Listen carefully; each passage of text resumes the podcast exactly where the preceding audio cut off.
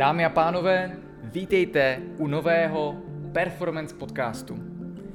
Bude se jednat o první podcast z úplně nové série. Jak jste si možná všimli a možná ne, tak ta první série, která byla tenhle rok, byla ještě Supernatural podcast a zabývala se primárně otázkami že jo, našeho vědomí, spirituality a psychiky a vlastně dláždila cestu k tomu kurzu, který potom vyšel, k tomu kurzu Supernatural. Ale já jsem si říkal, protože sám podcasty mám hodně rád a dávají mi určitou takovou kvalitu a radost do života.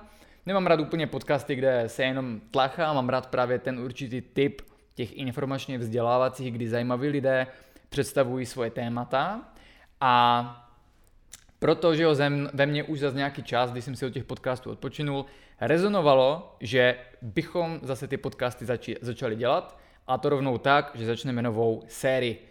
Takže podcast se bude znova jmenovat Performance Podcast. A bude to minimálně 8 epizod, to znamená, že jo, my neděláme ty podcasty celý rok. Mělo by to vycházet zhruba v týdenním intervalu a v rámci těchto podcastů, zatímco ty první sezóny byly obecně takhle performance lifestyle, ale spíš určitá specifická témata, teď Supernatural byla, že jo, psychika a spiritualita, tak v té nové sérii to bude extrémně zajímavé, protože budeme poprvé představovat veřejněji ten holistický performance přístup k výživě a životnímu stylu. Je to důležité, protože to bude součástí vlastně naší osvětové kampaně, v rámci které teď vycházejí takové články pro veřejnost. První vyšel tenhle týden o kvalitě stravování.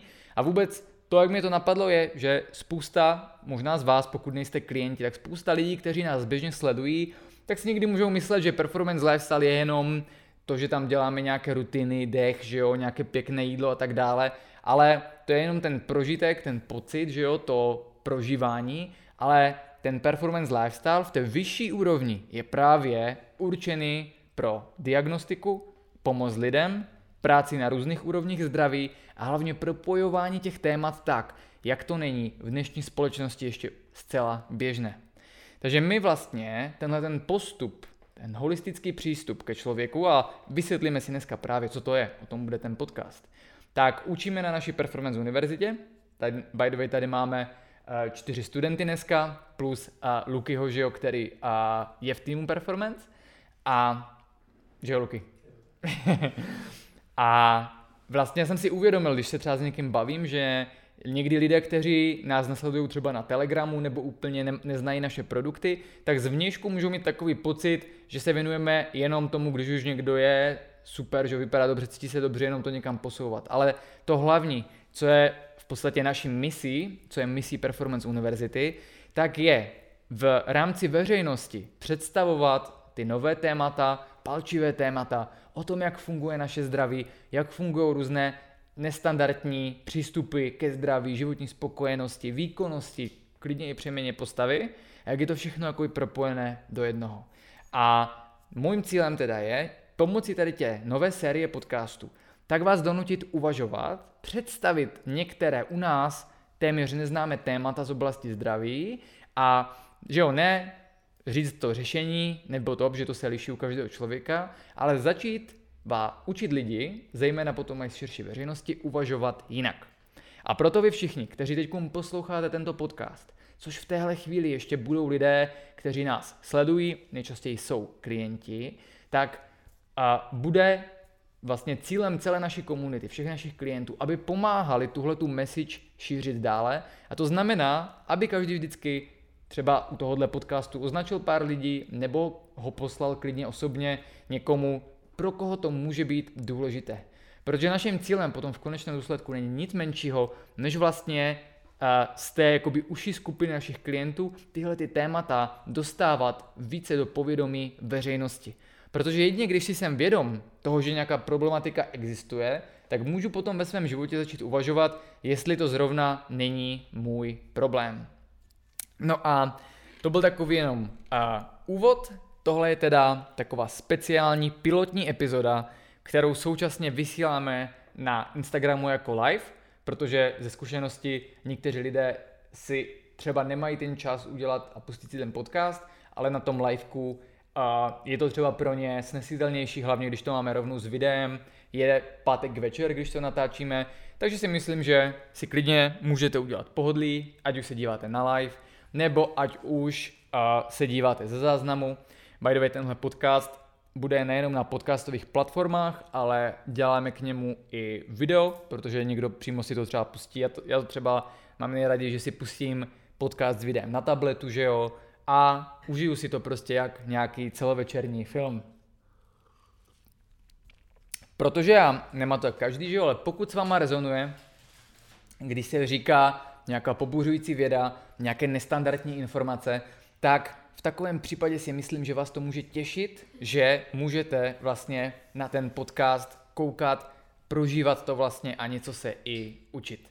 No a tady v této pilotní epizodě si jednak dáme nějaké uvolněné témata obecně, co se teď děje, že jo, jak já jsem byl že na té dovolené, prostě jak některé věci byly a tak dále, ale to hlavní, čemu se budeme věnovat, tak je, že bych vám chtěl velice jednoduše, tak aby to že bylo uchopitelné pro veřejnost, představit, co my vlastně ve skutečnosti v tom performance lifestyle holistickém poradenství děláme. Protože je to u nás zatím méně známý přístup a méně známé spojení, které já jsem začal používat před loni nebo loni, když jsme vlastně končili ten třetí běh univerzity. A je to vlastně nový způsob nahlížení na fungování lidského těla, do toho fungování lidské mysli a my do toho připojujeme i vlastně lidské vědomí s velkým V, to znamená tu naši skutečnou podstatu, ke které se pak třeba člověk dostává při spiritualitě.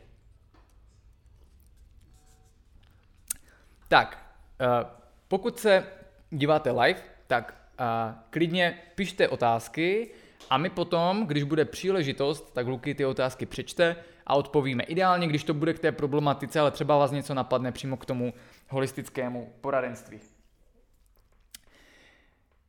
Já teda jenom si tady podívám, jak by měla vypadat časová osa. OK.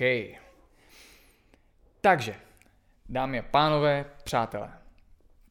První věc je, že uh, jak se všichni máte, co posloucháte, doufám, že dobře.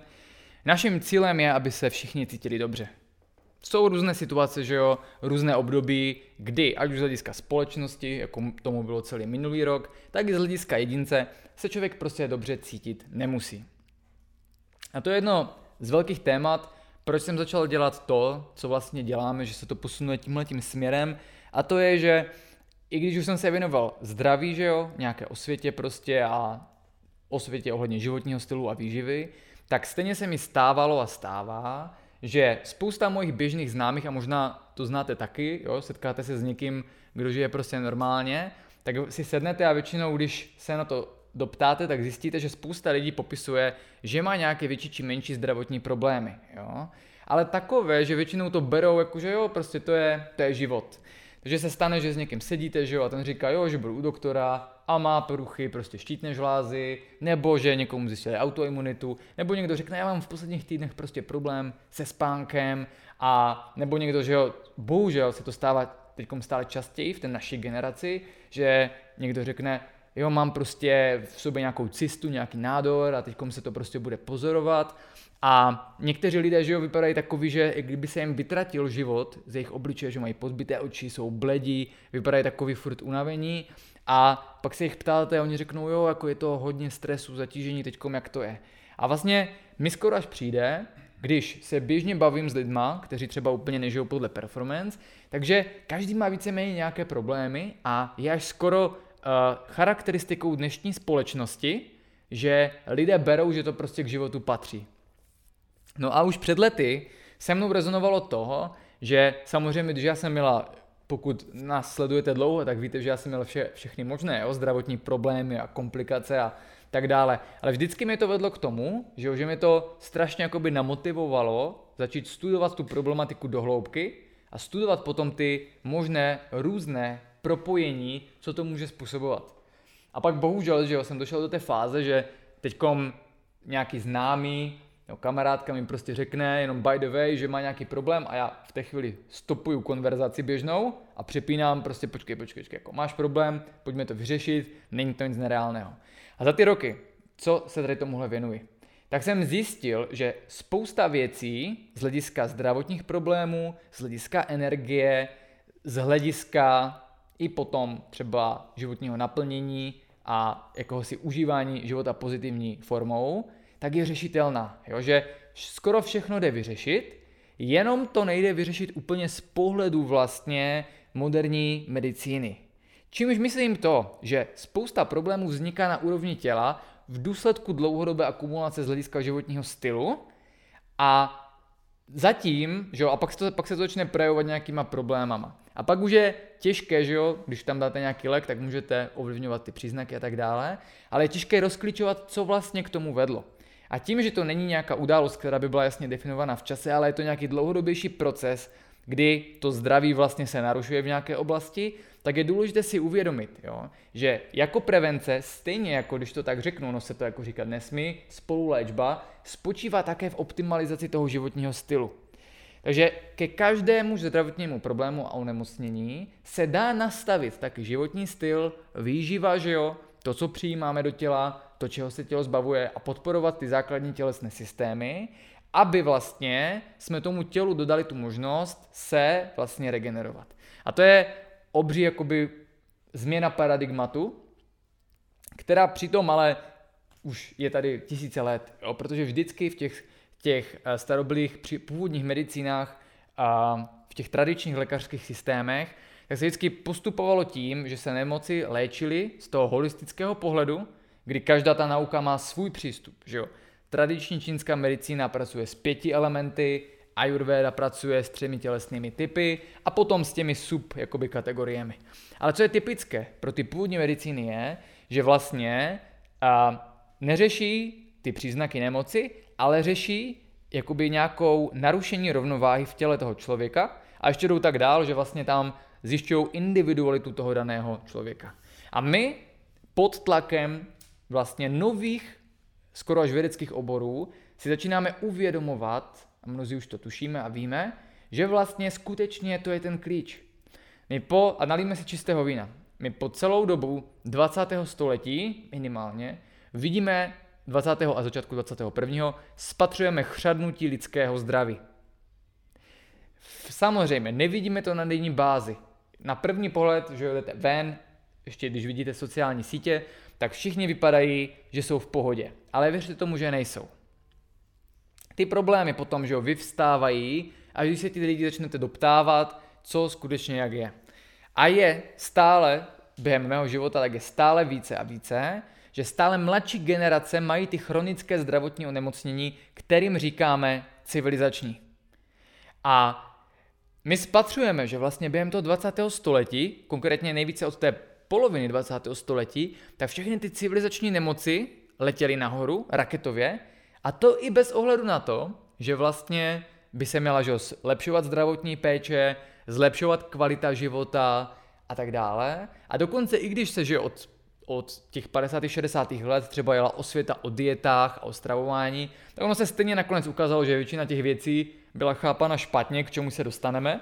Jo, to znamená, byla tam spousta velkých výživových omylů, jakože tuky a cholesterol jsou třeba špatné a potom že jo, se objeví ta obroda, že vlastně nejsou, že jsou potřeba a tak dále.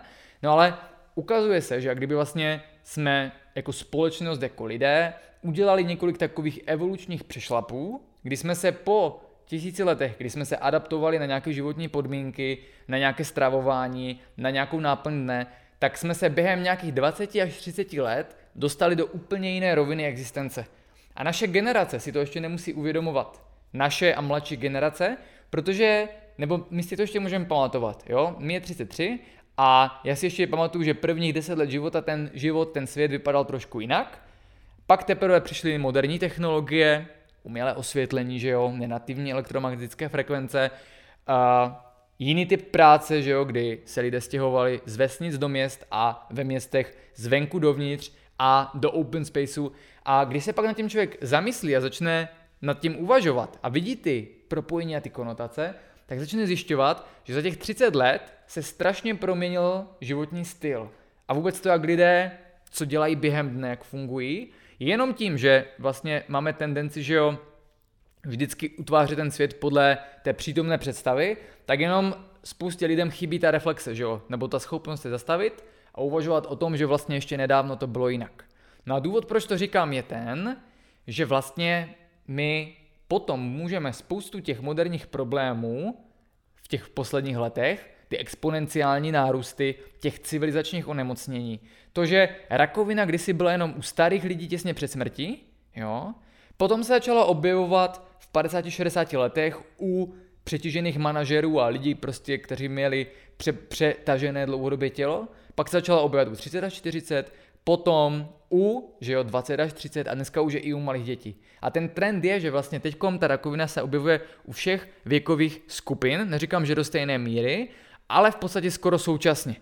A to nás může mimo jiné vést k tomu, že vlastně jestli tam není nějaký faktor v dnešním světě, který vlastně by to mohl způsobovat. Jo? Protože pokud se začne rakovina objevovat u různých věkových kohort na jedné genera- z různých generací v jednom časovém úseku, tak to možná ukazuje a mělo by vést k tomu, nemůže něco v tom dnešním prostředí tady tohleto způsobovat. A to je jenom jeden typ problém. Takže my vidíme, jo, že bez ohledu na to, kolik se vynaložilo třeba peněz, trilionu dolarů na prevenci a léčbu diabety a obezitu, tak ty hodnoty stejně pořád narůstají.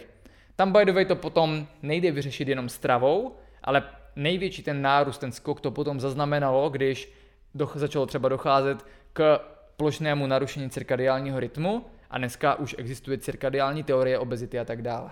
Ale nechci ještě zacházet do detailu. Cílem je teď si uvědomit a pochopit ten, ten celkový koncept, jo? že tohle by nás mělo vést k uvažování, že vlastně bez ohledu na to, jak se společnost vyvíjí, jak se vyvíjí technologie, a můžeme říct, že se objevují některé nové léčebné metody a techniky, které potom řeší ty už akutní problémy. Tak ale se něco děje v té společnosti, je něco skaženého. Protože za těch 20-30 let, když si vezmete, jaký byl, jaká byla změna za 20 let, před 20 lety, že jo, nebyly mobily, nebyl internet, nebo byl takový ten základní, že jo, počítače vypadaly jinak, lidé netrávili čas na sociálních sítích a tak dále. Znamená, za nějakých 20 let se vlastně proměnilo naše vnímání okolního světa, naše hodnoty, naše osobnosti, to, co považujeme za důležité, proměnilo se to, jak lidé pracují, co dělají, že jo? Dneska většina lidí pracuje na počítači, pracuje ve virtuální realitě, když to tak vezmeme. A vlastně strašně moc věcí se proměnilo. Došlo k velkému rozvoji a toho umělého osvětlení, ke změně spektra, displejů a tak dále. Došlo ke změně stravovacích návyků, ke globalizaci stravování, že jo, k vytváření stále více průmyslově zpracovaných potravin. A my skutečně potom máme vedle sebe dvě věci, které nemůžeme ignorovat. Na jedné straně, že ty civilizační onemocnění se objevují u všech věkových kohort, u všech generací, najednou od nějaké doby stále více a více, že tomu nepomáhá ta základní osvěta z hlediska výživy. A třetí část rovnice je, že se proměnila v, do velké míry společnost, náplň dne, a to, čím ten den vyplňujeme, naše stravování, aktivity a tak dále. A člověk potom podle mě nemusí být genius, jenom si musí umět odstoupit dva, tři kroky dozadu a začít se dívat na ten větší, komplexnější obraz toho, co se děje. A my potom není tak těžké si odvodit, že pokud tady máme ty pandemie těch civilizačních onemocnění, tak uh, z nějaké, a víme, že, že jo, například diabetes, obezita, ale i kardiovaskulární onemocnění, částečně i rakovina, autoimunita, to všechno zhoršuje průběh COVID-19. Podle některých vědců nám vlastně ta, ta pandemie, ta virová poslední rok jenom ukazuje, nalívat čistého vína, co bylo v té společnosti špatně. Třeba na úrovni zdraví, protože najednou se ukazuje, že ti lidé, kteří trpí civilizačními chorobami, tak vlastně na ně mají narušenou imunitu a ten virus na ně dopadá daleko hůře. Takže to potom možná není, a pak, že to jsou ty rozdíly mezi tím, že někdo má lehký, těžký průběh. Takže možná to není jenom tím, že jo, že někdo si vylosuje větší virovou nálož a menší, ale možná to je tím, že to je vlastně odraz toho, zda ten člověk je zdravý, anebo měl třeba v těle i rozvíjející se nemoc civilizační, která vzniká na základě dlouhodobého narušení toho homeostázy v organismu A vlastně tohle je najednou nějaká reflexe. A co je nejhorší, tak ten COVID dokáže odkryt i takové věci, že má někdo poničené mitochondrie, což, že jo, se většinou řešilo jenom v těch anti-agingových oblastech, že jo, dlouhověkosti, ale dneska už víme a ukazuje nám to, ta věda, že zdravý mitochondrie je odrazem celkové kvality a délky našeho života, ale problém je, že vy můžete jet na dluh, na mitochondriální dluh, ničit, ničit, ničit a trvá to 30-40 let, než se to potom projeví v brzkém stáří, že začnou, nebo v pozdní dospělosti, že začnou objevovat ty vážné zdravotní komplikace.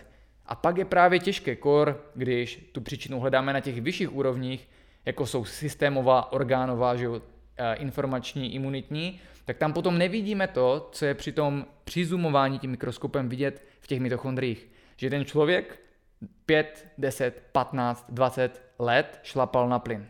A tam my pak třeba taky můžeme vysvětlit to, jak to, že, že jo, u těch různých věkových kohort a generací ty některé problémy dozrávají v jednom časovém období. Protože vlastně to potom dokážeme vidět v tom, jak jim byly ničeny ty mitochondrie. Takže třeba u starých lidí, že jo, žili část života ještě naturálním životním stylem a pak přišla ta, ty některé úskalí moderní civilizace, nastartovalo to rychlejší jakoby zatížení těch mitochondrií. Každopádně, co jsem chtěl říct je, uh, ta pointa vlastně toho, co jsem říkal, je, že my, jedna z možností je, že to můžeme vidět třeba na mitochondriích ty důsledky, ale je, že třeba i ten COVID vlastně ukazuje, kdo v jakém stavu má to vnitřní prostředí organismu. By the way, že bylo zjištěno, že uh, jeden z těch nejvíc negativních průvodních jevů je, že v těch třeba plicních buňkách, ale jinde v těle, působí právě tam, kde se dostane do buňky ta virová RNA, tak působí právě na cytochrom 1 v mitochondriích, který narušuje, ničí mitochondrie a pak tam vzniká vlastně ta produkce cytokinu, která se může projevit až jako cytokinová bouře. Jo, takže to potom najednou nám ukazuje tu ten kontext, že nejenom nějaké dlouhodobé zdravotní problémy, u kterých třeba nemusíme znát tu příčinu, ale právě i nějaká taková pandemie najednou může ukázat, že jsme šli jako společnost špatným směrem, že možná to byla trošku slepá ulička a že je možná potřeba začít ty věci dělat jinak. Samozřejmě zatím se tomu na té makroúrovni úplně neděje, protože všichni víme, že místo, a je spousta že jo, lékařů, kteří na to upozorňují, že místo toho, aby se začala jít rychle osvěta, jak zlepšovat imunitu nebo jak že jo, nemít diabetes, obezitu, jak vlastně nastavit ten životní styl, tak se zavřeli fitka a sauny a nechali se otevřené McDonaldy, že jo, a dávají se tam slevy a obchody s alkoholem. Takže tady bohužel na úrovni společnosti to neproběhlo. Ale o to důležitější je, že se tady o tom bavíme spolu a že vlastně si ukazujeme, že ti, kteří budou chtít, tak můžou začít chápat ty věci v širším kontextu a jít trošku jiným směrem. Problém u těch civilizačních onemocnění teda vždycky byl, že tím, že tam není jasný spouštěč akutní, tak se dlouho myslel, že jsou dány jenom třeba geneticky, což už víme, že není pravda, jsou odrazem dlouhodobého životního stylu. A je to jenom o tom, že je potřeba přijmout ten širší koncept a úhel pohledu. A je pak zajímavé, jo, že můžou existovat tisíce, nebo t- konkrétně u uh, vlivu a narušení cirkadiálního rytmu na obezitu a diabetes, to jsou desítky, možná stovky studií, u rakoviny jsou to i kauzální studie, ale přesto, to, že někdo tyhle ty věci zkoumal a našel tu příčinu, včetně tady toho kauzální a vznik rakoviny v důsledku narušení cirkadiálního rytmu, tím se zabývali i vědci z České akademie věd, tak je pak ten paradox, že někde to je v těch studiích, ve studiích na lidech, v dobrých informacích, vycházejí o tom články, ale nepropisuje se to do nějaké preventivní péče, do preventivní osvěty společnosti, chybí tam jakoby ta snaha té společnosti ty věci dostat mezi sebe. Takže tady jsou oddělené světy, že my na úrovni vědeckých poznatků a studií máme strašně moc informací, ale chybí to propojení, aby se to dostávalo do společnosti. A přitom by stačilo tak málo. Stačilo by, kdyby bylo pár týmů, které by tohle zpracovali jako líbivý seriál na Netflixu a pustilo by se to po večerních zprávách, a mohla by se jet celospolečenská osvěta.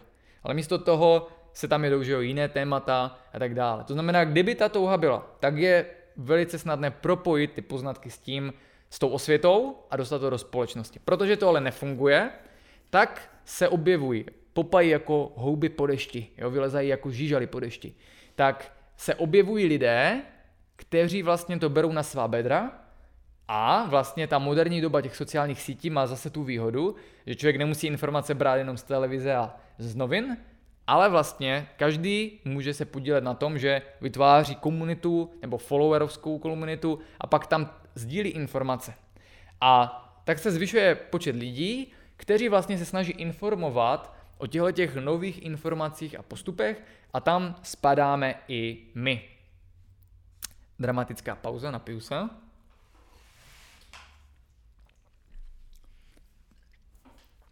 A tohle je jenom ten důvod, proč se o tom bavíme.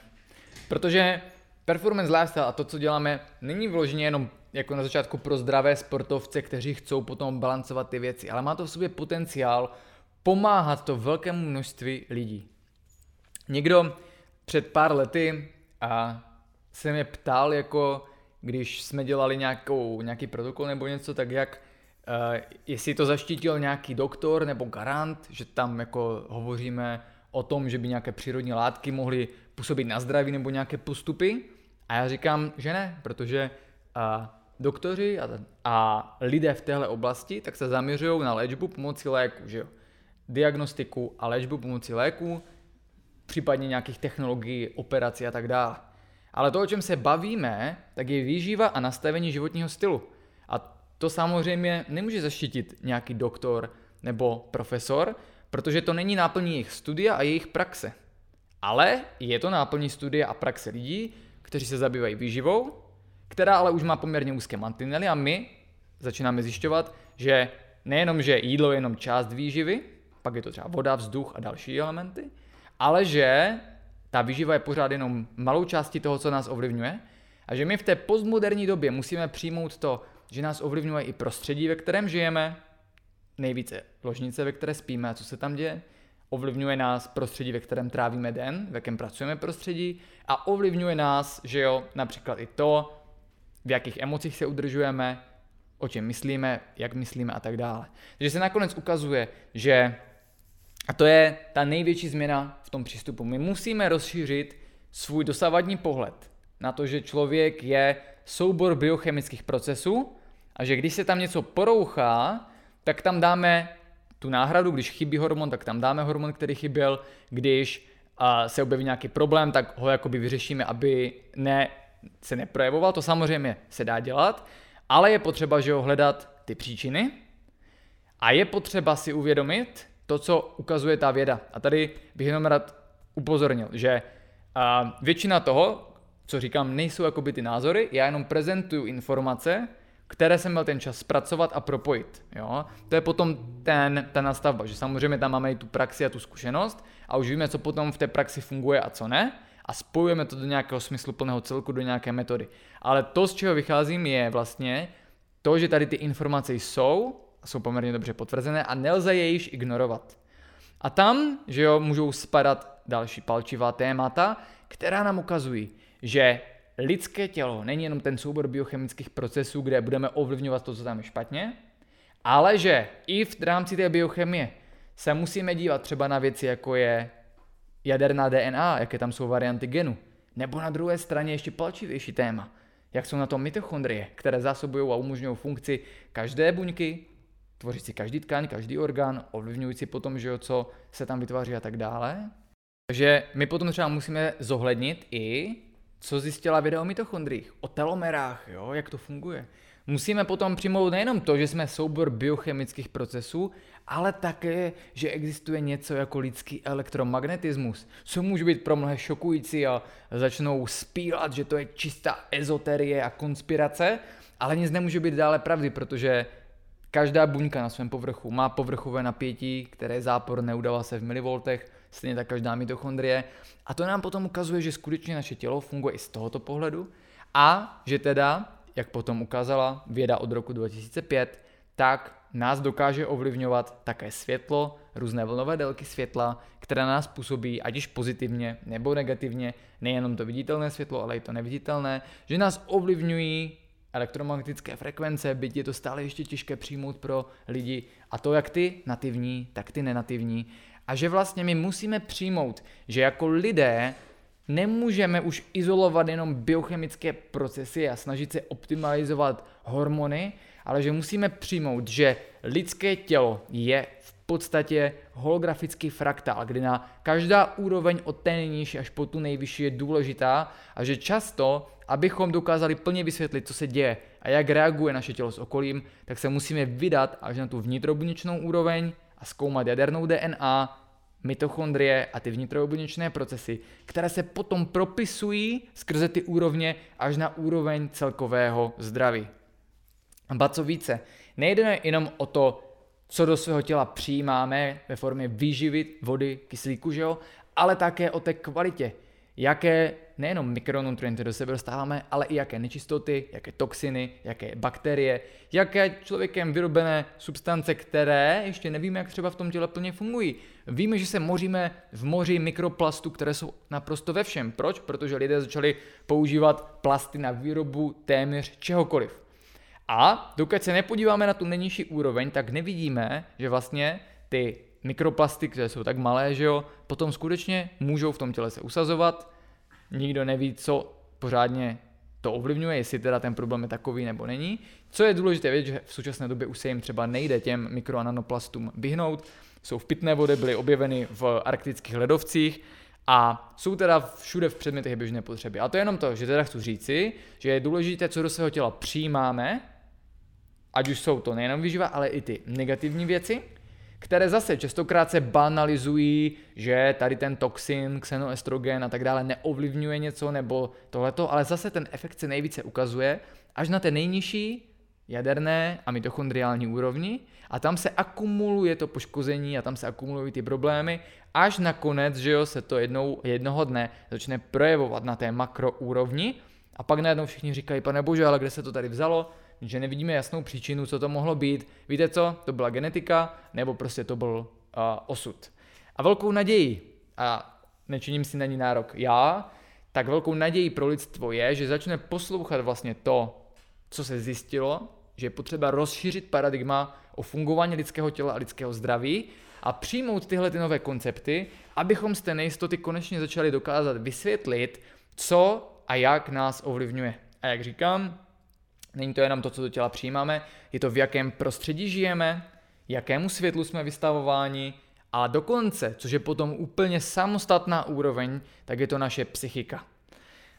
My po stovkách tisících let klasické filozofie, kde se vždycky zdůrazňovala úloha vědomí ve starším pojetí duše, a to znamená i naší psychiky, tak když přišel ten to Newtonovo, Newton karteziánské paradigma, ten scientism a materialismus, tak se vlastně víra v Boha, který, jak říkal Kant, Bůh byl zabit, tak se obrátila ve víru ve vědu, technologii a pokrok, ale začal tam docházet k silnému redukcionismu.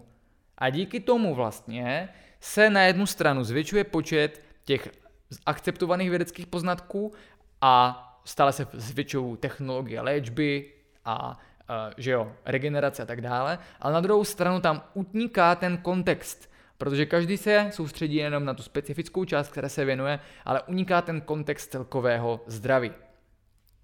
Jeden příklad. V, na počátku 20. století, nebo v první polovině, což že jo, není se tomu co divit, tak ještě nikoho nenapadlo, že by vlastně to, co jíme, to, co přijímáme do našeho těla, mohlo ovlivňovat zdraví. Prostě se uvažovalo, že buď je nějaká bakterie, která vás zabije, nebo nějaký úraz, ale nikomu nenapadlo, že vlastně to, jak žijete, by vás mohlo negativně ovlivňovat. A až vlastně po té druhé světové válce, kdy se začala tyhle ty vědecké oblasti potom raketově rozvíjet, tak stále ještě dodnes je to pro řadu lidí, pro většinovou společnost těžké uchopit, že vlastně ten náš dlouhodobý životní styl, kam patří prostředí, ve kterém žijeme, jaké jsou naše návyky, jaké jsou naše emoce i jaká je naše výživa, tak dlouhodobě ovlivňují vlastně, jak funguje to tělo a potom záleží jenom na tom, když má člověk nějakou slabou část, třeba dánou specifickou genovou variací pro něco, tak se tam může projevit ten problém na úrovni tkáňové, hormonální, neurotransmiterové, cytokinové, to znamená imunitní, může se projevit na úrovni orgánů, může se projevit na úrovni systému a tak dále.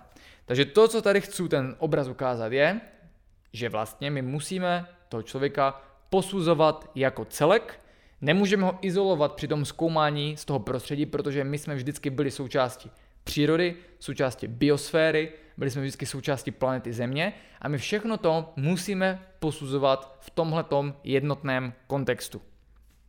A jednou z možností, jak vlastně se z toho nezbláznit, ale uchopit to nějakým stylem, tak je systém, který společně s mnoha lidmi vytváříme poslední roky a to je v podstatě ten holistický přístup performance lifestyle k výživě a životnímu stylu.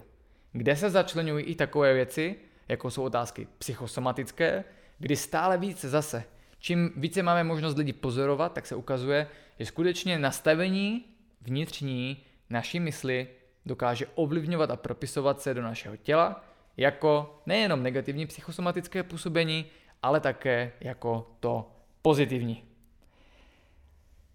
Takže, a nevím, jestli to bylo uchopitelné, tady důležitější, než si vytvořit nějaký obraz, je ucítit tu energii. A skutečně zkuste a se naladit vlastně jakoby na tu energii toho, co říkám, abyste vlastně cítili, že to, co tady děláme, je důležité, protože když o tom takhle začneme uvažovat, tak dokážeme předvídat a ovlivňovat spoustu věcí v našem životě.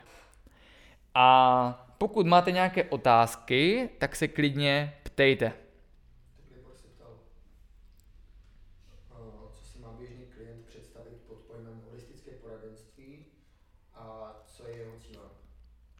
Tak, super otázka, která mi nahrála, protože k tomu jsem se chtěl dostat. Co si teda podstavit, představit pod pojmem holistické poradenství? Já vám neřeknu, co přímo pod ním, ale řeknu vám, co znamená holistické performance poradenství, což si troufám tvrdit je trošku ještě komplexnější postup.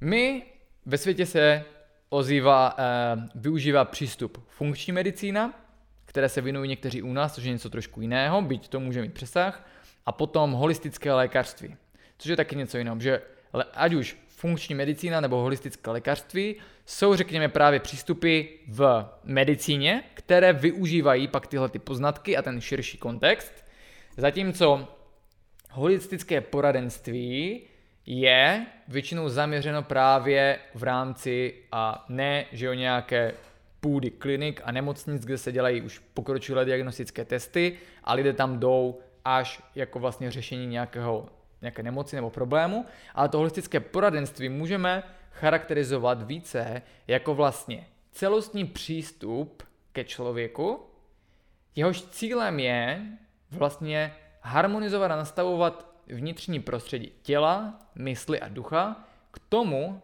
aby vlastně ten člověk, to jeho tělo, to jeho mysl měli nejenom všechno, co potřebují k tomu, aby byli zdraví, ale vlastně i aby se dostávali do nějaké integrace, do nějaké jednoty a cítili se, dostávali se tak ke svému potenciálu. To už je ten přístup, řekněme, rozšířený performance. Takže my vlastně v rámci toho holistického performance poradenství tak koukáme na fungování lidského těla a zdraví z různých úrovní. Právě z úrovní, kdy zkoumáme, jak vlastně jsou propojené jednotlivé tělesné systémy zdraví, z úrovně, jak vlastně je dokáže ovlivňovat naše prostředí, z úrovně, jak můžeme naše procesy vnitřní modulovat, a to až na genetickou úroveň, čím se zajímá, za, zaobírá epigenetika. A my pak víme, že vlastně některé, a to je velice dobře zdokumentované ve studiích, že některé zcela přírodní substance jsou takové, že dokážou zapínat, vypínat nebo ovlivňovat naše geny, že vlastně spojujeme poznatky ze zdánlivě nesouvisících vědních disciplín, ale tak, že na základě toho vytvoříme uchopitelné a praktické postupy a vytváříme v rámci Performance Lifestyle určitou metodu. Metodu, jak optimalizovat svoji výživu s ohledem na individuální potřeby, s ohledem na věci, které máme zapsané v genomu, jako je respektování přirozených biorytmů, ať už denních, týdenních nebo sezónních. Přidáváme tam další faktory výživy, jako může být naše světelná výživa, protože různé úrovně světla potřebujeme pro své zdraví a funkčnost a některé zase někdy omezujeme. Přidáváme tam rovinu vlastně, jak jsou propojeny základní tělesné systémy, jako je imunita, trávení a detoxikace se sebou navzájem jak jsou propojené s naším spánkem a cirkadiálním rytmem, jak jsou propojené s naší psychikou a emocema. A to je vlastně ten holistický pohled, že my ty normální tělesné systémy, kdy normálně, když je problém na úrovni trávení, tak se zkoumá jenom na úrovni trávení, což jsme sami využívali v tom starším přístupu, tak teď se na to díváme, jak je to ovlivňováno z jiných, pardon, úrovní. Takže například, když máme a, náš videokurs o imunitě, což je první z těch holistických videokurzů, tak se díváme na imunitu nejenom z toho, jak ji můžeme ovlivňovat skrze mikronutrienty, potraviny a tak dále, ale i jak je spojena s imunita například se zdravým mikrobiomem, jak je imunita spojena třeba i s emocemi, jak je a stresem, že jo, jak je imunita spojena se spánkem a cirkadiálním rytmem. A skutečně, když máme ten prostor to vysvětlit, tak to, co zatím běžný člověk může považovat jako, že to není možné, tak skutečně ta věda už k tomu existuje. A je to jenom o tom, jak to uchopit do praxe. A my se specializujeme na to, že, protože ty oblasti se zkoumají odděleně nebo s přesahem, tak my vlastně původně v tom jsme zkoumali, že jo, kdo si pamatuje, tak jeden rok jsme dělali trávení, pak cirkadiální rytmus, pak neurotypy, pak něco. A z začátku ty témata byly odděleny a my jsme jenom je přidávali do toho systému, ale pak právě přišel ten zlom, kdy na minulou univerzitu jsme začali ty témata propojovat a plně se to naplnilo až tento ročník, kdy vlastně vznikl konečně ten holistický přístup, kdy my se na různé ty uh, poznatky těch vědních oborů a těch, co zkoumali ty různé náležitosti našeho zdraví, tak my je propojujeme a hledáme tam vlastně to, jak může být jedna část těla, nějaký hormon, nějaká funkce orgánů, nějaké endokrinní žlázy a tak dále, ovlivňována úplně jinou částí těla. A to je ten uh, holistický přístup, je, že se na tělo díváme jako celek a posuzujeme vlastně nejenom, jak vznikají problémy a jak je můžeme řešit z toho komplexního pohledu, ale vlastně, a to je to důležité, co je potom specifické pro performance lifestyle, tak naším cílem není uh, léčba nemocí ani prevence zdraví. Jo? Náš cíl je ještě o úroveň výše a to je vlastně, samozřejmě, když akutně má někdo problémy a potřebuje něco pomoci nastavit, aby si cítil lépe, tak na základě vlastně té vědy a praxe, kterou máme za sebou, tak je to možné. Ale vlastně v tom konečném cílu, to, jako se věnujeme performance lifestyle pro veřejnost, je dostávat ty témata do veřejnosti, učit lidi přemýšlet trošku jinak a následně vlastně tomu upravovat svůj životní styl. A cílem pak není jenom prevence nemoci, protože spousta lidí řekne, že se cítí zdraví, ale je cílem něco, čemu se říká dosahování radiálního zdraví. A to je náš koncept, který a, jsem v podstatě vytvořil a který a, odpovídá tomu, že my jako lidé většinou si myslíme, že jsme zdraví, že jsme v pohodě relativně, a i když člověk nemá nějakou diagnózu, tak většinou ten náš potenciál je úplně někde jinde.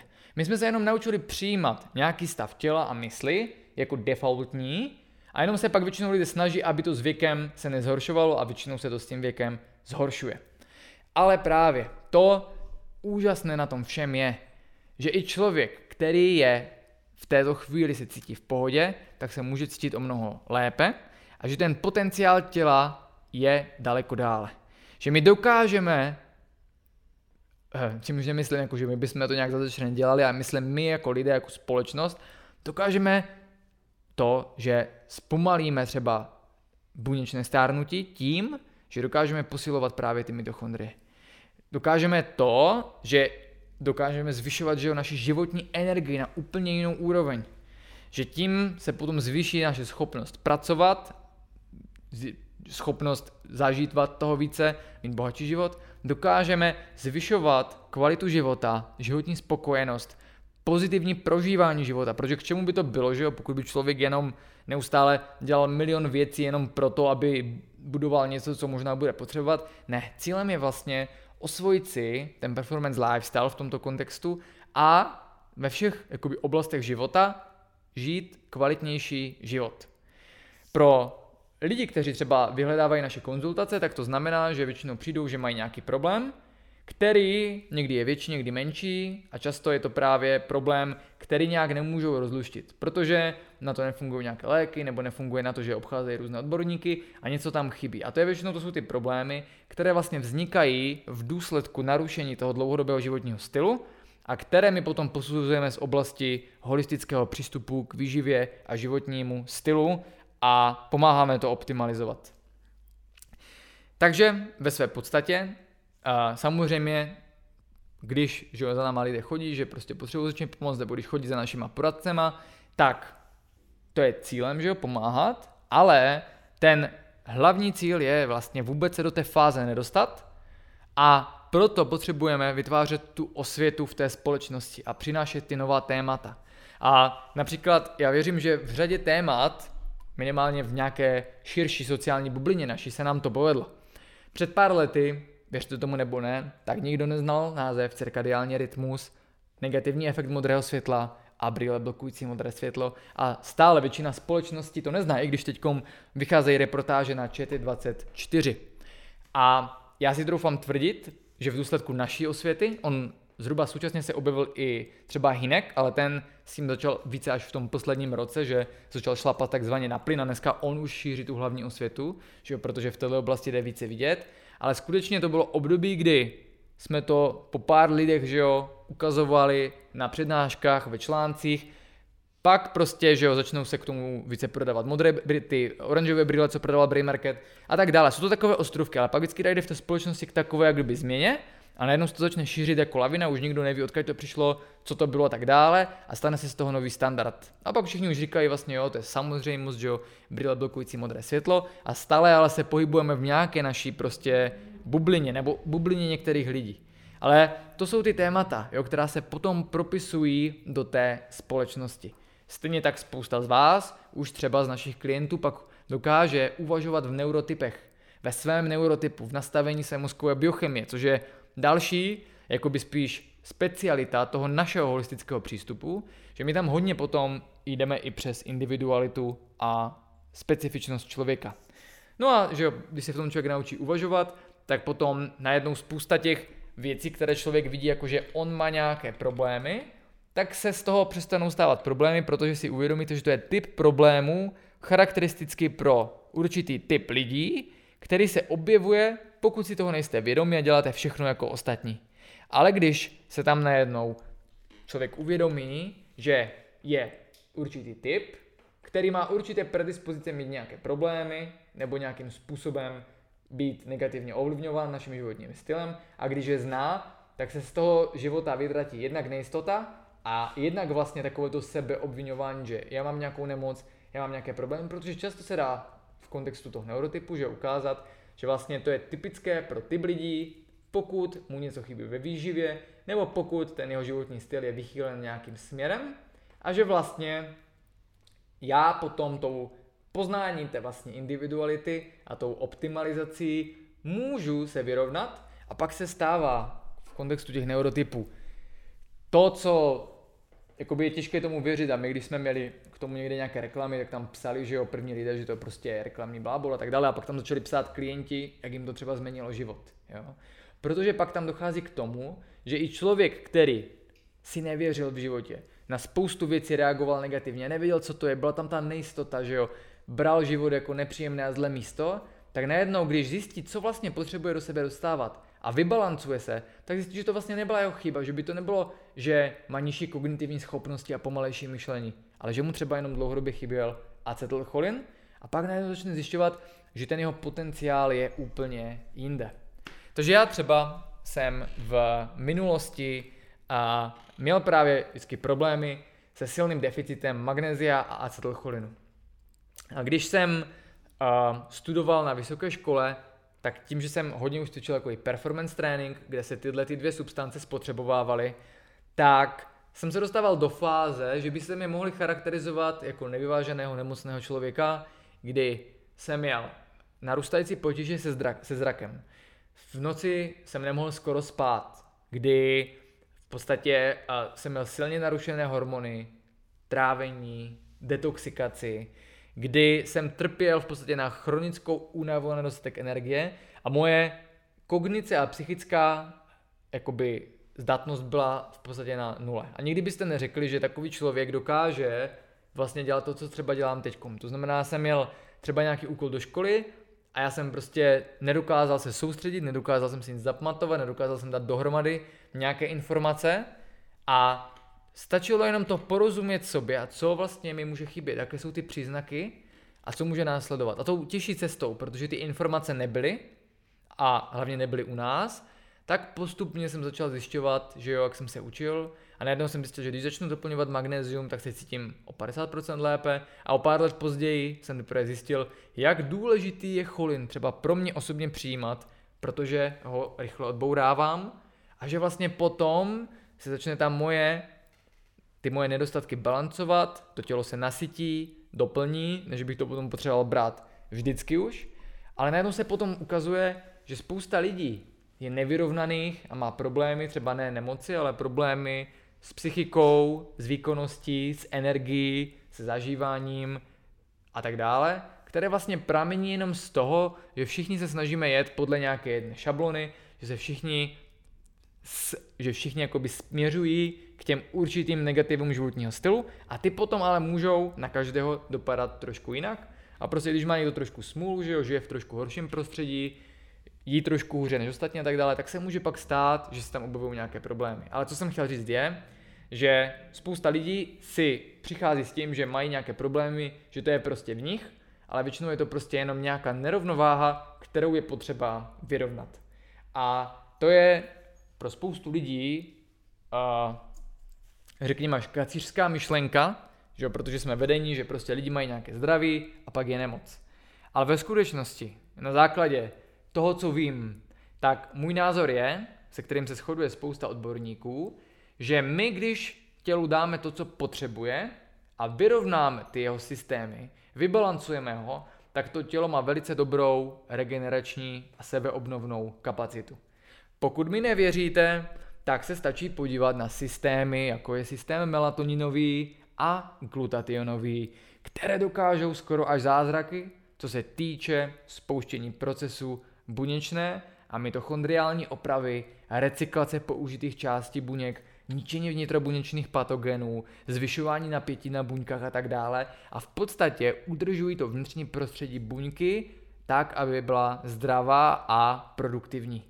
A nás to potom vede k tomu, že když začneme zjišťovat, co tyhle ty systémy narušuje, tak zjistíme, že to může být modré světlo před spaním, že to může být přílišný stres z biochemických toxinů, které se dostávají do našeho těla, z klasických chemických toxinů. A najednou začneme zjišťovat, že když skutečně člověk začne pozorovat a studovat to vnitřní prostředí buněk, tak se tam ukazuje, že vzniká ta nerovnováha narušením některých základních tělesných systémů a my pak můžeme vystupovat tu spojitost právě i s tím, jak je ovlivňuje náš životní styl, prostředí, ve kterém žijeme a co do sebe přijímáme. Takže, a, že jo, je tady těžké to takhle uchopit, když v tom člověk žije a potom to představit. Já se nesnažím o nějakou definici, ale o to nacítění vlastně toho, o čem se bavíme a co já cítím jako důležité.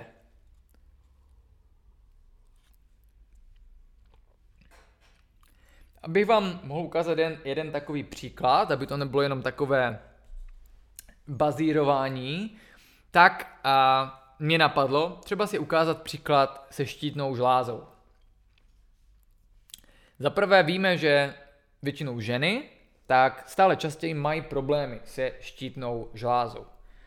Ten klasický přístup je, že se jim dají léky, které suplují tyroidní hormony, čím se vlastně jakoby klinicky z krevních testů eliminuje ten nedostatek zdánlivý a samozřejmě ty hormony jsou suplovány, ale ta nerovnováha se může prohlubovat a navíc to neukazuje, navíc většinou to narušení hormonu, což jsou signální molekuly, tak poukazuje na to, že v tom těle vlastně něco nefunguje. Nejčastěji, když se potom hovoří o uh, tom narušení, tak se hovoří, že jo, o třeba nedostatku mikronutrientů. To ve skutečnosti ale může být, já jsem si napsal pět takových důvodů snížení štítné žlázy, o kterých my můžeme uvažovat v kontextu právě toho holistického zdraví. Takže samozřejmě může to být nutriční deficit, kdy nejčastěji se řekne, máte málo jodu, jeste, suplementujte jod. To je ale v podstatě přímo ten přístup, kdy vy máte hodinový strojek, něco tam chybí a vy do toho začnete mlátit kladivem. To znamená, ono vždycky, když se snažíme ovlivňovat jeden hormon nebo cokoliv v těle, tak je to jako pavoučí síť protkáno se sebou navzájem. A cokoliv tam ovlivníte, tak tím ovlivníte i všechno dalšího. A proto přijímání jakýhokoliv hormonu ovlivňuje další tělesné systémy a pokud v těch třeba byla nějaká původní nerovnováha, tak se začnou dít problémy. Proto taky většina chemických léků má sáhodlouhé listy negativních následků, kdy potom jenom nastaví, co záleží, co u toho člověka je špatně, kde se může ta negativní, uh, negativní příznak začít projevovat. Takže, když máme tu štítnou žlázu, jo, je to jenom prostě jeden příklad z milionu, který mi úplně náhodou napadl, ani to nebylo, že bych si říkal, že tam toho je více, to stejně mi napadlo až uh, průběžně. Takže nejčastěji se poukazuje na nutriční deficit a řeší se to doplňováním jodu. Ve skutečnosti, že jo, ten, už jenom ty mikronutrienty jsou propojené, takže s jodem je potřeba doplňovat selen, železo a měď, ale to pořád většinou nevyřeší ten problém. Ba co více, když už tam teda bývá ten nutriči, když už tam bývá ten nedostatek jodu, tak to ani nemusí být z hlediska výživy, ale zajímavé je, že například ty hormony štítné žlázy, že jo, v sobě jod obsahují buď dva, dvě nebo tři uh, molekuly toho jodu, atomy jodu. A v podstatě my třeba víme, nebo ví se, že halové prvky, kam patří jod, tak ty, které jsou nad jodem a mají nižší atomární hmotnost, což je fluor a chlor, tak mají schopnost vytěsňovat ten jod z molekuly nebo z hormonu štítné žlázy a ten hormon pak neplní ta molekula hormonu svou, svůj účel. Takže teoreticky, pokud člověk ve svém životním stylu do sebe přijímá hodně chloru a fluoru, tak se může stát, že samozřejmě v kontextu dalších predispozic má pak nedostatek hormonu štítné žlázy, protože tyhle ty lehčí halové prvky vytěsňují ten z té molekuly a potom ten hormon neplní svoji funkci, nemá tu správnou afinitu. Takže zatímco někdo by to řešil jenom nutričně, tak my se na to můžeme podívat i z hlediska toho, jestli třeba ten člověk nemá ve své výživě příliš hodně chloru a fluoru, jako je například z kohoutkové pitné vody, která by tohleto mohla teoreticky ovlivňovat. To je ale jenom jedna z příčin. My když pak se na to díváme z toho holistického pohledu, tak se můžeme dívat na to, jestli vlastně tam není nedostatek těch hormonů štítné žlázy z toho důvodu, že, jo, že tam je to autoimunitní ničení, ta imunitní reakce, kdy jsou vlastně, kdy imunita cílí na štítnou žlázu, což se taky ještě někdy běžně zjišťuje, jestli tam není ta autoimunitní reakce, ale co už tam potom chybí, je vlastně ten přesah, že ta přepálená autoimunitní reakce často bývá spojena se skrytýma potravinovými intolerancema v důsledku toho, že je otevřená střevní bariéra. V důsledku toho potom, že jo, některé nestrávené části, což se myslí řečeno třeba di a tripeptidy, nebo některé molekuly, které vlastně tam nemají být, jako lektiny, tak mohou pronikat do těla a tam provokovat imunitu. Takže my potom můžeme vidět, že ta štítná žláza, ty hormony, je nedostatek, protože dochází k autoimunitnímu ničení štítné žlázy a to v důsledku, co už potom je ten holistický pohled, například toho, že je otevřená střevní bariéra, že do těla pronikají ty a části potravy s nějakou informací, které tam být nemějí, nemají, tím vzniká přehnaná imunitní reakce a u některých typů genů to potom způsobí, že, jo, že tam je ten přesmyk na tu danou žlázu. Takže zase potom, že jo, když my například řešíme tyhle ty problémy, tak se na to díváme z hlediska zdraví střev a tady téhleté oblasti. Někdy se může stát, že protože štítná žláza samozřejmě potom nefunguje v tom těle sama o sobě, ale je napojena na, řekněme, vyšší řídící systémy. A tak se nám stává v praxi, že například, když má žena sníženou štítnou žlázu, tak to není z hlediska autoimunity, není to z hlediska potravných intolerancí a není to třeba ani z hlediska mikronutrientů, ale zase ty faktory, o kterých se neví, je například návaznost štítné žlázy na fungování cirkadiálního rytmu, na hormon leptin a leptinovou citlivost a nebo například na endokanabinoidový systém. A my jdeme pak tak daleko, že určujeme, že určité typy lidí mají problémy v určitých z těchto systémech a když určíme ten typ člověka, tak snadněji určíme i v kterém tom systému pravděpodobně je ta příčina potom třeba téhleté štítné žlázy. No a samozřejmě ta štítná žláza může mít i uh, propojení s psychikou, v tomto případě s nadměrným stresem, kdy stres psychický, který vytváří vědomí, se může skrze stresové hormony propisovat do těla a my víme, že při dlouhodobě zvýšeném kortizolu, při sympatetické dominanci, potom skutečně může docházet ke snižování štítné žlázy. Takže to byla jenom taková zajímavost, že vlastně na takovou věc jako štítná žláza se z holistického pohledu můžeme dívat z roviny mikronutrientů, halových prvků, autoimunitní reakce, skrytých potravinových intolerancí, cirkadiálního rytmu, leptinu, endokannabinoidového systému a nadměrného kortizolu. A je to pak jenom vlastně, což, že jo, pak dělá vyškolený performance poradce, že by měl umět poznat ten komplex vztahu a určit, z jakého pramení ta příčina a co v životě toho člověka je potom potřeba optimalizovat, co přidat z hlediska potravin, co změnit z hlediska životního stylu, co přidat z hlediska mikronutrientů a případně nějakou suplementaci k tomu dát, aby během nějaké fáze umožnil tomu tělu přirozenou obnovu a regeneraci a obnovil tu činnost. Což samozřejmě třeba nebude, že pokud už má hodně autoimunitně zničenou tu štítnou žlázu, ale stále tam jsou mantinely, ve kterých se dá pohybovat. Tak, má někdo nějakou otázku z online posluchačů? Byla tady jenom otázka, eh, kdy se chystá nový cyklus univerzity. Super, tak můžeme dát takové intermezo. Performance univerzita. Letos jsme měli ten ročník online, kromě že jo, prvního víkendu, takže to bylo něco trošku nečekaného, ale ono se to nakonec, jo, tím, že tam, ono když to děláte naživo, tak tam jsou hodně přestávky, že jo, vždycky se čeká, když jde, než někdo přijde, dlouhé obědy, takže my paradoxně jsme v, té, v tom online toho stihli asi třikrát tolik a zatímco loni na univerzitu byly skripty, nevím, 220 stran, tak letos to má 450, jo, což už není málo, 450 a 4 informací. A v podstatě tento rok jsme s Lukim tu univerzitu vlastně reuploadovali, rozšířili ty témata a to, co bylo, tak jsme přebudovali a je to v podstatě od A až do Z jiné.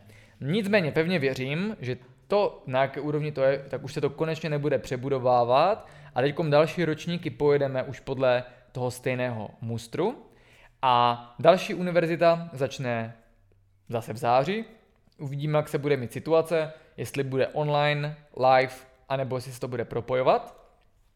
A co je zajímavé, a k čemu ještě se asi dostaneme, že ještě chci jenom dokončit to holistické poradenství, tak je, že v tom dalším ročníku ta Performance univerzita už nebude určena jenom pro ty, kteří chtějí dělat holistické poradenství, nebo to využít v nějakém jiném třeba tréninku sportovců, ale bude právě pro daleko širší pole, řekněme, povolání, kde se tyhle ty poznatky uplatní k tomu, aby pak právě ten člověk v té dané oblasti se dostal jakoby k tomu, k té lepší perspektivě. To znamená, naším cílem bude učit některé typy povolání a profesí, tenhle ten přístup holistický, k tomu, aby se to propsalo tam do toho, co oni dělají a mohli to dělat na úrovni, která potom už pomáhá lidem a tím pomáhá i společnosti. Ale tím k tomu bych se dostal asi až na závěr.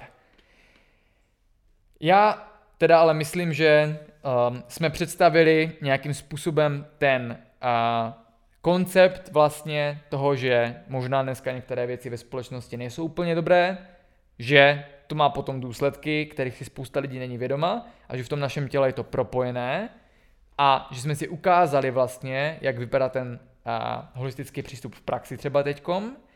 A já bych jenom pro nějaké uh, závěrečné schrnutí rád zmínil, jo, že ten holistický přístup v podání performance lifestyle potom může zahrnovat témata právě zdánlivě nesouvisející, jako je práce s dechem, optimalizace rutin během dne, Optimalizace vnějšího prostředí, ve kterém žiju, i vnitřního prostředí svého těla. Zahrnuje témata, jako je kvalita potravin, vody a životního stylu. Mimo jiné i porozumění tomu, co jíme, vědomé jedení, odkaď pochází naše potraviny a co by měly obsahovat. Patří tam stravování s ohledem na vlastní individualitu a vlastní potřeby, akceptování sezónních změn, časování jídel během dne, stejně jako časování suplementace. Může tam patřit, pokud člověk chce, pochopení vlastních genů a tím slabých i silných stránek. By the way, dneska jsem měl schůzku s jednou společností, která dělá genetické testy a se kterou budeme spolupracovat na vytvoření v podstatě aplikace a interpretující vlastně individuální zdraví člověka s tím, že tam, kde běžně genetické testy končí, tak tam budeme začínat a vlastně uh, můjím cílem bude s nimi spolupracovat na vytvoření přímo konkrétních protokolů, které si člověk vlastně dostane v souvislosti s těmi svými výsledky, aby vlastně mohl třeba vyrovnat ty slabé genetické stránky, čím je optimalizovat a tak dále. Patří tam optimalizace imunity, trávení, hormonů a zdraví, vždycky na jedné úrovni tou základní optimalizaci životního stylu, která je společná pro všechny, a na druhé úrovni, kdy už má potom někdo nějaké problémy, tak pomocí specifických a pokročilejších protokolů. Na univerzitě každá ta oblast má vlastní jakoby, uh, sérii přednášek v rám- a seminářů v rámci většinou jednoho učebního dne, někdy dvou. Bavíme se z hlediska holistického přístupu Performance Lifestyle o léčivé moci přírodních látek, o tom, co zjistili ty tisíce a tisíce studií, o epigenetice, o jejich působení na lidské zdraví, protože stále dneska, když se řekne byliny, tak si většina lidí představí, že to je buď placebo, tradice nebo součást nějaké ezoterní nauky, ale nic nemůže být dále pravdou.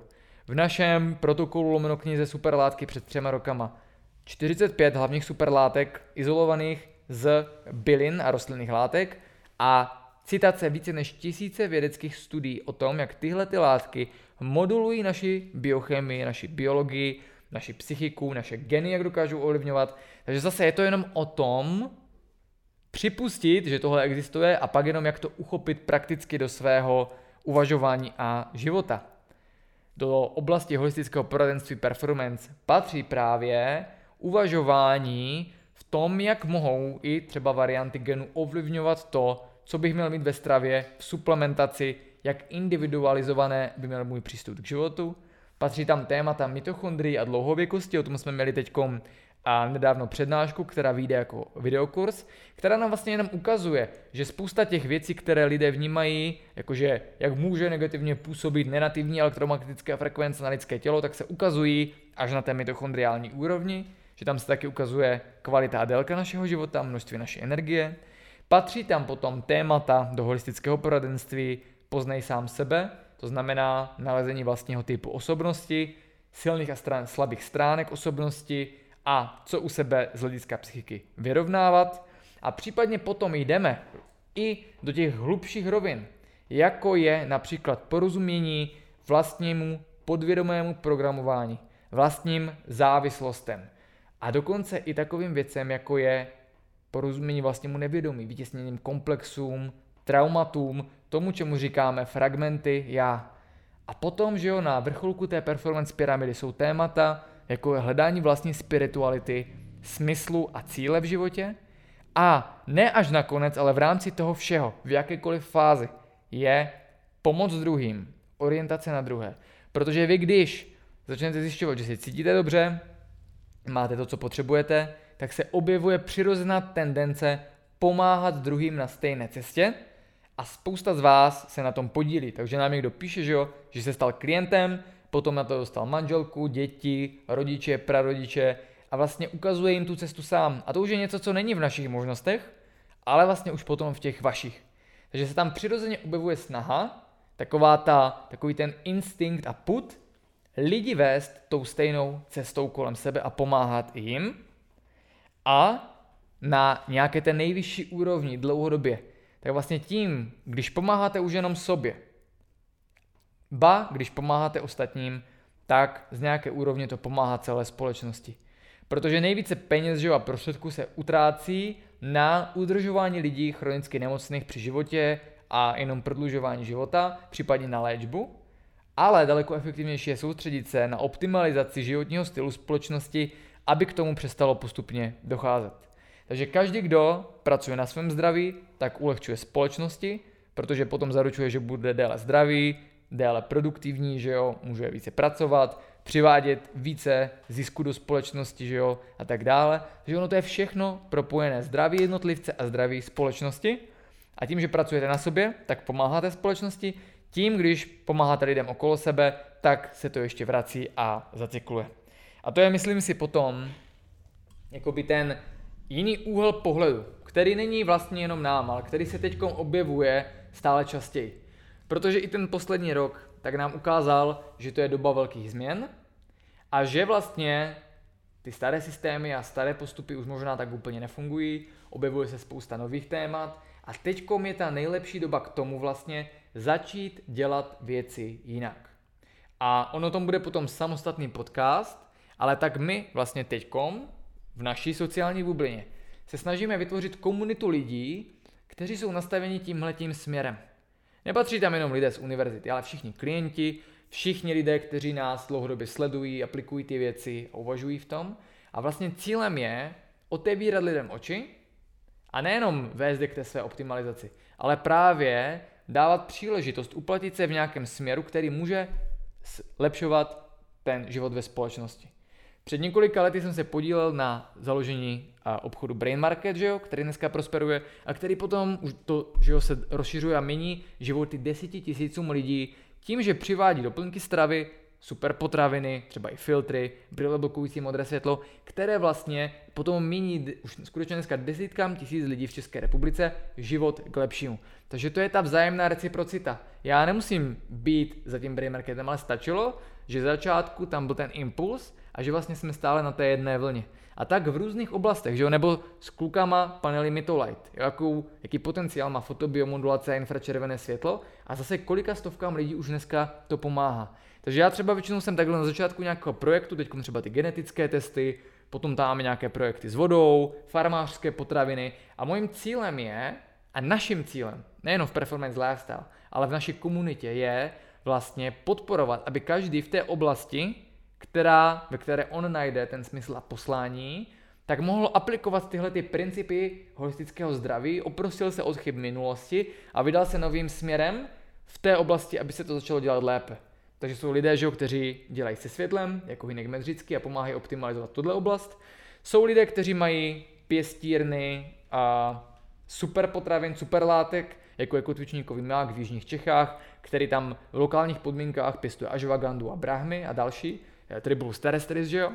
Jsou to lidé, kteří mají vlastní mikrofarmy, kde se starají o ten dobytek a o tu drůbež tak, jak má. Jsou to lidé, kteří se zaměřují na distribuci a prodej farmářských kvalitních potravin. Jsou to lidé, kteří se věnují čištění a energizaci vody. Jsou to lidé, kteří se můžou věnovat třeba vytváření nové, nového, no, nového typu školek a škol pro lidi, kteří jsou v této oblasti otevření a chcou, ať ty jejich děti tam mají to správné stravování a správné podmínky, ať už pro výuku, že jo, nebo kde trávit čas. To znamená, my jsme teď na Prahu nové éry, nové doby, kdy už to není jenom o nějaké individuální optimalizaci, kdy každý musel ve sklepě si na tajňáka dívat do panelu, že jo, aby náhodou ho někdo neviděl, ale je to o tom, že my jsme teď posledních pár let pracovali každý na svém zdraví, kdo chtěl a šel s náma a teď je na čase aby když se mění ta společnost a ukazuje se, že spousta modelů a věcí byla dysfunkčních, tak aby člověk šel tou cestou, kde cítí své naplnění a poslání,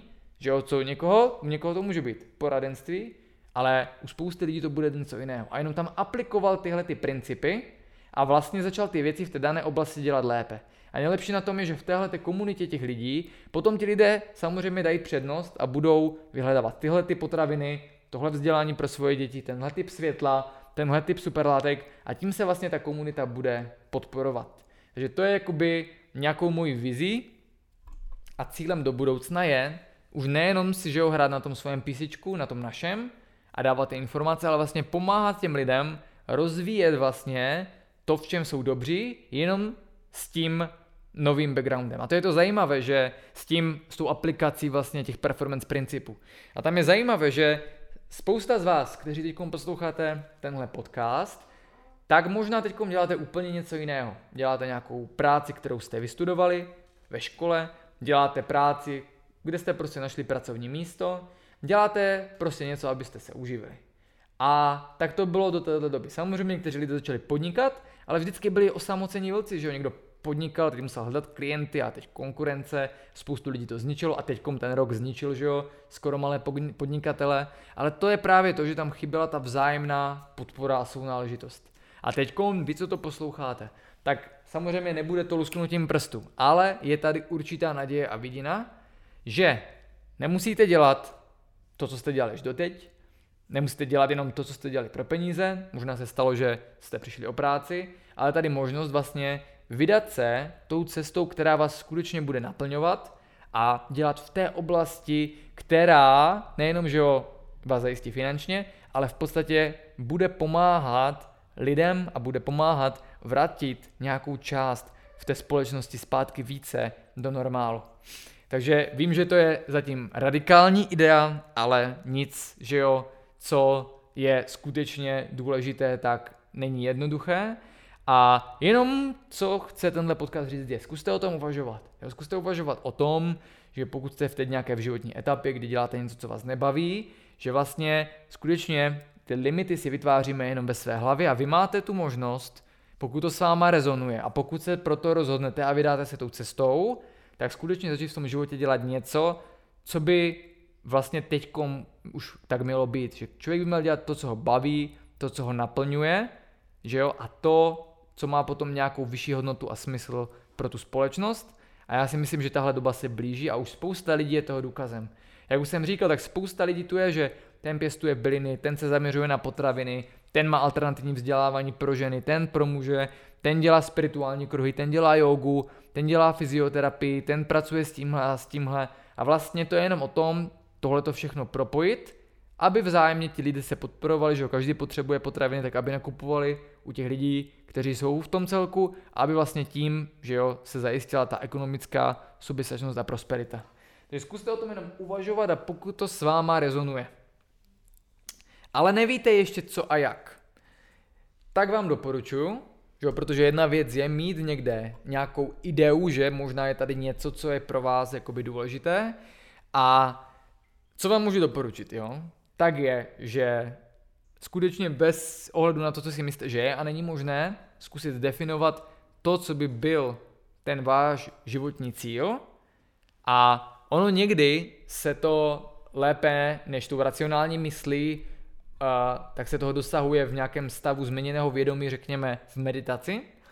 A pokud byste chtěli takový postup a návod, tak vám doporučuji ten náš kurz Supernatural, který vlastně je o odkrývání potenciálu vlastního vědomí, ale musí tomu předejít, tam je ta tělesná integrace, pak psychická integrace, abychom se zbavili těch negativních emočních vzorců a programování těch nánosů toho negativního bána, ve kterém jsme byli celý život vychovávání a programování médií, společnosti, výchovou a tak dále. A potom vlastně v té poslední fázi je to o tom otevírání vlastního potenciálu. A ten kurz končí tím, že si zjišťuje vlastně, jaký by mohl být ten váš životní účel a úděl, tím, co vy potom, že jo, nejenom děláte, že vás to baví, ale i vás to naplňuje a čím ale současně pomáháte rozvoji podpory té společnosti. Takže to byla asi moje partie tady v tomhletom podcastu. Pátek večer a takové těžké téma, že jo? Tak doufám, že jsem vás tady přítomné nezničil. A já věřím, že teď uvidíme, kdy tenhle podcast vyjde, ale potom každý týden bych chtěl představit právě nějaké téma, a nějakou, nějaké téma, které nebude jenom takové tlachání, ani nebude nějaké obecné, ale představit si vždycky něco z toho holistického přístupu a z toho zdraví, aby v tom lidé začali lépe uvažovat a hlavně, co je důležité, tak, aby to bylo uchopitelné i pro běžné lidi, kteří nás dlouhodobě nesledují, neznají ty pojmy, neznají to názvosloví, ale aby vlastně dokázali lidé o svém zdraví a o tom, co se v nich děje, trošku uvažovat a hledat tam potom to propojení. Protože spousta lidí tady k tomu došla, že jo. Ty poslední roky můžeme vidět, že spousta lidí se jakoby otevírá, probouzí a objevují se tam ty tendence porozumět vlastnímu zdraví a uchopit svůj osud do vlastních rukou a naším cílem je jenom tady k tomu přivést větší množství lidí. Takže tak přátelé, no. To je teda něco málo, co jsem vám chtěl říci, to hlavní už zaznělo. A uh, určitě je důležité si uvědomit, potom až budete poslouchat tento podcast, že my všichni jsme tady toho, o čem jsem, se, o čem jsem hovořil, jako by součástí. Jo? Na jedné úrovni je pro nás důležité vlastně školit ty performance poradce a sami se věnovat tomu a tím pádem to dostávat mezi ty lidi, kteří mají problémy, ale my se věnujeme právě i té osvětě na úrovni společnosti a snažíme se teď z těch našich klientů vytvořit takovou komunitu, kde už je nějaká ta sounáležitost, kde už to nemusí být obecně ani v té komunitě internetové, že každý si hraje na svém PC, protože se bojí, že tady není tak velký trh a že přijde o své followery nebo klienty. Ale vlastně mělo by to být právě to, že každý se najde v nějaké oblasti a pak se to začne propojovat. A už tím, že sdílíte třeba tenhle podcast, nebo to někomu pošlete, nebo o tom začnete mluvit, tak to začnete propisovat do toho kolektivního vědomí, že jo? Začne se o tom více uvažovat, hovořit, myslet se v tom a jedině tak se to může začít posouvat.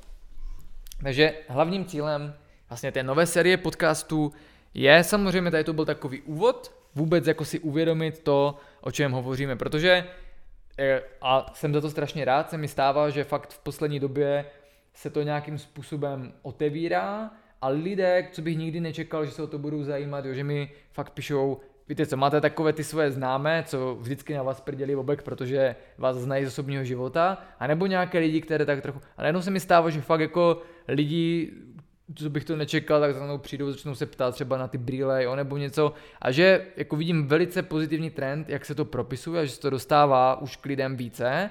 A na, ale co jsem si uvědomil je, že i lidé, kteří pak třeba ví, co děláme, tak vlastně neznají to, že my skutečně mám, jakoby neznají ten komplexní holistický pohled, kterému se věnujeme a tu naši misi, kterou jsme zatím příliš ne- nekomunikovali, takže pak o tom ví naši klienti na univerzitě a ví to třeba klienti, kteří mají hodně produktů a tak dále. A teď, co potřebujeme, je vlastně tu naši vizi a tu naši misi začít dostávat do společnosti a dostávat ta vize je vlastně, že chceme stanovovat ty lidi, kteří jsou tímhletím orientováni a vytvářet vlastně tu komunitu, později ty komunity těch podobně smyšlejících lidí, kteří vlastně potom se navzájem podporují. Jo? A dá to, když vznikají ty komunity, potom tu příležitost vzniku vlastně nových příležitostí, kterým se člověk může věnovat, protože ta komunita ho v tom že jo, podpoří. A tenhle první podcast má teda jenom za cíl začít uvažovat o těch věcech jinak, ukázat si vlastně, čemu my se vlastně věnujeme, že to není jenom, že uh, prokrastinujeme a fotíme si, že tam sledujeme slunce a tam pijeme víno a pak o tom píšem prostě příspěvky, že jo, a tak dále, ale že vlastně je to součást nějakého celku, který vždycky nemusí jít vidět, že jo, všechno, co se děje. A my máme spoustu projektů právě, o kterých veřejně vůbec nemluvíme, ale že vlastně je to skutečně nějaký systém, nějaká metoda. A my vám tady v té sérii podcastů vlastně budeme akorát postupně představovat některé méně známé témata, některá nová témata, abychom vlastně učili lidi uvažovat tady v těch kontextech. Protože opravdu oproti tomu, co se teď jde v Americe třeba v těch některých podcastech, tak to je prostě 100 a jedno. A já včera, když jsem se zrovna díval na takový livestream z jednoho podcastu a teďkom, protože znám ty témata, tak když jsem si představil, že by to poslouchal normálně Čech, což už se mohlo stát samozřejmě u tohohle podcastu, tak vlastně by vůbec netušil, o čem mluvíme, že jo? Nebo bys řekl prostě neurotyp, cirkadiální rytmus, mitochondrie a člověk neví. Takže cílem je vlastně tyhle ty zdánlivě složité věci překládat lidem tak, aby tomu rozuměli. A já věřím, že není cílem nás v týmu Performance to dokázat, nebo jenom našich studentů, ale že to je cílem nás všech. A že čím více o tom pak budeme mluvit a upozorňovat na to, tak si lidé uvědomí, že skutečně tou přirozeností lidskou je spolupracovat že jo, a pomáhat si. Oproti tomu, jak to jakoby bylo docela v té postkomunistické éře, kdy se tak většinou každý soustředil na nějaké svoje vlastní bydlo a snahu, že jo, se zaopatřit. A ono to je teď stále více vidět i třeba jsou různí podnikatelé, nebo investoři, nebo bohači a jenom kolik najednou začíná zjišťovat, že to zdraví třeba něco a protože mají ty prostředky, tak do toho investují. Takže já mám známého, který dělá developerské projekty a který najednou zjistil, že jo, že má nějakou nemoc, pak zjistil o negativním vlivu modrého světla a tak začal vytvářet domy a bytové jednotky, kde třeba nebude večer modré světlo. Jo? A to jsou přesně ty věci, že vy o něčem mluvíte, jenom něco pouštíte do prostoru a nikdy nevíte, ke komu to přijde, kdo má jaké možnosti a kdo pak dokáže udělat nějakou změnu. Jo? Pak stejně tak někteří, že jo, ti lidé, kteří mají velké firmy a teď už dosáhli toho, co potřebují, tak najednou začnou zjišťovat, že je taky potřeba vracet anebo dělat něco, co je naplňuje. A tak třeba jsou případy některých velice bohatých lidí, kteří třeba potom investují a postaví na severu Čech takové velice komplexní spirituální centrum, které pak umožňuje že jo, lidem se v bezpečném prostoru setkávat a rozvíjet se v téhle oblasti. Jsou lidé, kteří si kladou teď na starost zlepšit stav vlastně povědomí o tom, co to vůbec je voda a v jaké kvalitě může fungovat nejenom jako věc na pití, ale i vlastně léčit lidské tělo a tak dále. Takže skutečně, co já spatřuju poslední, řekněme, dva roky, je, že se tady objevují takové jakoby záblesky různých novinek, přístupů a tak dále. A že někteří lidé, kam si jakoby troufám tvrdit i sebe, to potom můžou propojovat a dostávat mezi lidi a tím vlastně umožňovat tyhle ty nové technologie, postupy, ale nebo třeba i oblasti, aby to lidem pomáhalo. Takže pamatujte, každý z nás je prostě součástí toho celku a i když pro spoustu lidí, že jo, ten poslední rok vypadal hodně negativně a hodně jsou tady ty tendence vidět tu budoucnost negativně, tak ve skutečnosti prostě a, je tady možnost nějakého obratu, protože já když jsem se zajímal o ty věci, že a postupně nám přibývaly ty témata, tak v nějaké fázi jsem zjistil, že když se na to podíváme z hlediska celé společnosti, tak většina těch věcí, co lidi dělají, je špatně, prostě proti evoluci, proti zdraví, jo. A ještě si to navíc neuvědomují, protože jsou neustále programováni, že všechno je v pohodě a tohle nás přece nemůže ovlivnit. Takže na jednu stranu vlastně ta společnost zdánlivě spěje jakoby ke zkáze, že jo, protože si ty problémy prohlubují, a na druhé straně se objevuje stále více lidí, kteří už vidí tady tyhle ty nové možnosti a přístupy a věří, že vlastně v tom je potom ta budoucnost. A to je potom by tím mojím vyústěním, jo? že tam, kde to je negativní, tak to je negativní jenom pokud člověk zůstane v tom, co bylo, že jo, to, co bylo dysfunkční, ale že je tady prostě ta možnost změny. Hmm. Tenhle ten podcast teda nakonec a, nebyl úplně o mojí cestě do Španělska, o, o pohodových tématech, ale byla to nějaká message, kterou jsem vám chtěl sdělit. Jenom na závěr bych rád zmínil pár a vlastně novinek, protože ty podcasty jsou super i v tom, že vždycky si můžeme říct, co nás čeká a co nás nemine. Tak první věc je, že právě teď vydáváme sérii nových článků na blogu pro veřejnost, taky super, když třeba nám to pomůžete nazdílet, protože jsou to právě ty důležité témata a budeme vydávat a, nový protokol pro všechny, který právě bude první takový holistický, velice jednoduchý a strašně stručný, protože jsem zjistil, že ty naše další protokoly potom běžní lidé, že jo, mají ten největší problém, že to sice koupí, ale nepřečtou to, aby to aplikovali. Takže naším cílem je zjednodušovat a dostávat to mezi lidi. Potom, co je velice pro některé z vás důležité, tak je, že za pár týdnů, za necelý měsíc, bude další video lomeno na půl live přednáška, která se bude po roce týkat opět performance neurotypů, ale nebude to za stejné, co bylo loni. Zatímco loni jsme se dívali více na to z hlediska neurotransmiterů, výkonnosti, nootropika, optimalizace tady tohodle, tak letos se na to podíváme více z pohledu právě osobnosti, typu osobnosti, silných a slabých stránek a dokonce i takové věci, jak právě ten svůj neurotyp vyrovnávat zevnitř. To znamená z hlediska té vnitřní práce, což někdo může označovat jako spiritualita, někdo jako mindfulness, některé ty techniky. Že ono se nakonec ukazuje, že když my k tomu připojíme k těm neurotypům vlastně ten koncept supernatural, tak my vlastně máme možnost spoustu těch věcí v sobě vyrovnávat nejenom zvenku, že přijmeme nějakou látku, nějakou potravinu, ale právě i zevnitř. Takže věřím, že ta nová přednáška bude zajímavá. My jsme teď měli dvě online přednášky, bylo to úplně v pohodě, vůbec nic to nestratilo na tom, ba naopak, pro některé je to pohodlnější. Pokud to bude možné, tak částečně to uděláme uh, i veřejně, pokud bude nějaká jakoby, kapacita už za ten měsíc, co se může scházet. takže potom by se pravděpodobně lišily jakoby různé uh, cenové vstupenky, hladi, uh, hladiny vstupenek, respektive pro ty, které známe více, že by to třeba bylo naživo. A každopádně pro ty, kteří byli na té přednášce loni, nebo si koupili ten záznam z toho, co máme v odboji, tak tam bude spíš nějaká sleva, že jo, nebude to samozřejmě, že je to, bude to jiným směrem orientováno a hlavně to představí zase updateovanou podobu, protože další rok uběhl, další zkušenosti se do toho propsaly a my to vždycky děláme první na univerzitě a potom v nějaké podobě, protože na univerzitě to máme více i pro práci s klienty, se to pak projeví v té veřejné přednášce. Takže to bude za měsíc, vyjde během několika týdnů ten první holistický e-book, který vlastně má snahu tady tyhle ty témata, všechny, co jsme se bavili, v rámci 12 oblastí života, které se dají optimalizovat pomocí velice názorných a praktických technik a typů, tak dát lidem, aby to mohli optimalizovat. A nevím, jestli jsem ještě zapomněl, těch věcí se děje prostě spousta. Sledujte naše sociální sítě a hlavně Instagram, kde to je více pro veřejnost, ale potom pokud chcete proniknout hlouběji, tak se staňte součástí telegramové skupiny, kde vlastně potom komunikujeme už jakoby více podrobněji ty věci a kam se můžete dostat přes náš newsletter, který najdete na raspberryperformance.cz lomeno newsletter. Takže to byl Adam Česlík a já doufám, že se společně sejdeme zase při dalším performance podcastu.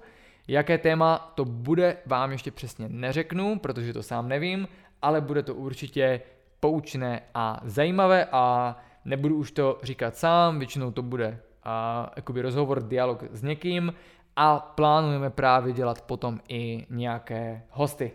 Takže mějte se, pro vás, co jste nás sledovali online, tak vám děkuju a slyšíme se a vidíme se zase příště.